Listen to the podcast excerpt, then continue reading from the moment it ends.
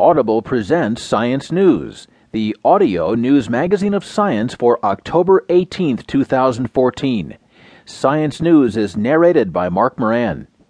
Here's what's making news this week Rivers may gush under sullied skies. Research suggests that air pollution can dim sunlight and curb evaporation.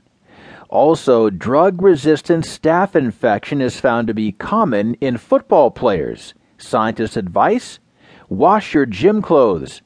And news that a pneumococcal vaccine thwarts resistant infections in children.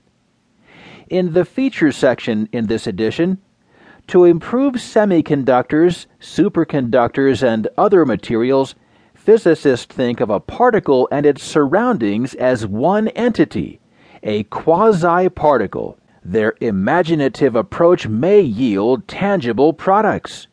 We learn about it in a story called Not So Real Particles. Now, here's the top story in the news this week Falling raindrops break terminal velocity. Super-fast droplets lack a clear explanation but could alter weather forecasts. Reported by Thomas Sumner raindrops have been caught breaking the speed limit. Using drizzle detectors, researchers discovered tiny raindrops falling more than 1.3 times as fast as terminal velocity, the speed at which air resistance cancels out gravitational pull. The cause of the drop's superspeed remains unknown, but their existence could affect the way scientists estimate average raindrop size, says lead author Michael Larsen an atmospheric physicist at the College of Charleston in South Carolina, and thereby skew rainfall measurements. Meteorologists often measure rainfall speed, which is then used to infer the average raindrop size and ultimately the total volume of rainwater. If you're going to understand rain, you need to make guesses, Larsen says. If our guesses are wrong as to how fast these drops are falling, that could ultimately affect a whole bunch of other work. When a raindrop first forms, gravity accelerates its fall.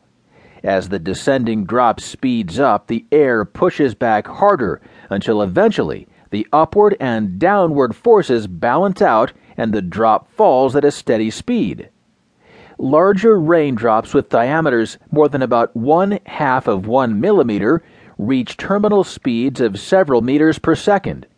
Smaller drops are limited to velocities under a meter per second.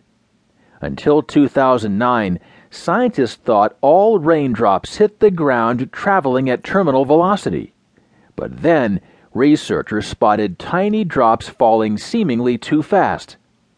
Scientists thought that the zippy raindrops may have been tiny fragments of fast moving larger drops, which had broken up after splashing off the instruments used to measure them. If that were the case, the smaller droplets may simply have continued to travel at the parent drop speed, having not yet slowed down to terminal velocity.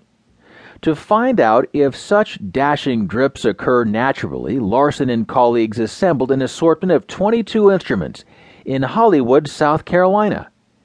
At the heart of this array was a rain monitor that every second snaps more than 55,000 images of falling raindrops to determine their size, speed, and direction. Over five months, the team monitored six major rainstorms and detected more than 23 million individual drops.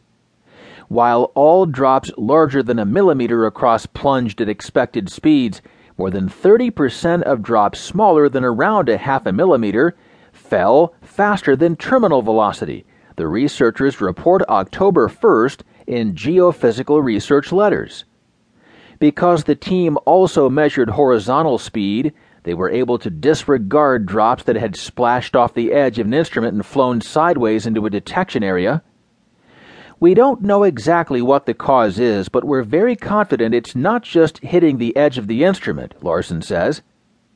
One possible explanation for the speedy little drops is that larger raindrops shatter during their descent. They break up after mid-air collisions. The newly formed smaller droplets would at first continue moving at the larger drop's higher speed. However, climate